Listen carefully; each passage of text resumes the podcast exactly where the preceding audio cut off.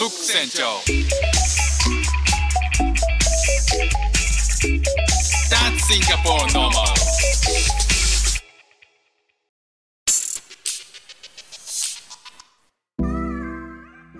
どうも副船長です。シンガポールで3歳と4歳の息子の子育てをしている主婦です。イラストに挑戦したり歌を歌ったり英語学習のことだったり海外生活で面白いと感じた日本との文化や価値観の違いそこから改めて感じた日本のすごいところなんかをお話ししております。先日あのー最初はみんなゼロだった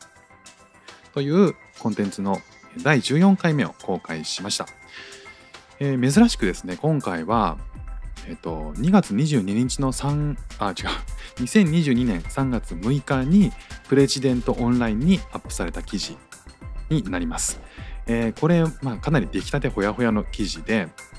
まあ、読んでみてねあのめちゃくちゃ胸熱だったのでこれは急いでみんなに聞いてもらいたいなということで、えー急いでコンテンツ化しました。で話としては、えー父親の代からやっていたお米屋さんを引き継いで倒産させてしまった男の逆転劇という話なんですよ。それが、えー今ステーキ屋をやっている。でそのステーキ屋、まあ、なぜなぜステーキ屋なのかっていうのもありますけど、まあ、そのステーキ屋が、えー二郎系ステーキ店的に有名になったっていうとこなんですね。メニューは白米白飯とステーキだけっていうお店でいやあの二郎系ステーキっていうのはまあボリューム勝負というかえっ、とまあ二郎ラーメンって好きな方ねジロリアンとかっていう言われたりしますけどそういうのが好きな方の大好物だと思うんですけどステーキ屋と言っていながら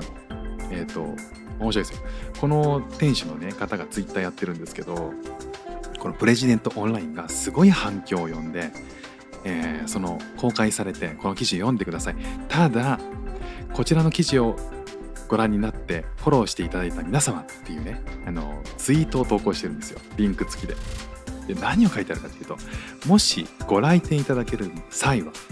肉に期待してご来店されるのだけはおやめください。よろしくお願いします。っていうそういうツイート出してるんですよ。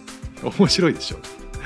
このなんでそんなこと言ってるのかはぜひその記事かもしくはあのこのリンク概要欄にリンク貼ってありますのでそちらの、えー音声コンテンツ、えーを聞いていただければなぜそんなこと言ってるのかがわかると思います。非常にねあの面白いそのコンテンツの記事の中身なんでぜひ聞いていただきたいんですけども、まあ、いろんな方がツイツイッターで、えー感想を書いていらっしゃいましてまあそれをねいろいろし見てて例えば、えーお米屋さんから転身した人気店米とステーキ。読むと店主の大曽根さんがとても魅力的な人で周りの人が手を差し伸べていたのがわかる、まあ、まさに夢のような話だなっていう話とかあとはねえっ、とこうお店の前に自転車お店の前を自転車で通るたびに、えー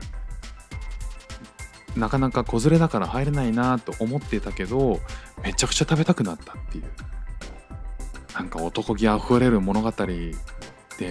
胸が熱いみたいなコメントとかね。まあそういったことがいろいろ書いてあります。えー一度ねあの本当に読んであの読んでいただいたり聞いていただけると、えーこの米とステーキがなぜその店主がねご来店いただける際は肉に期待してご来店されるのだけはおやめくださいと言っているのかがわかるので、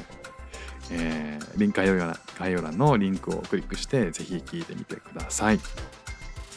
ということで、えー今日も聞いていただきましてありがとうございました。フック船長でした。じゃあまたね。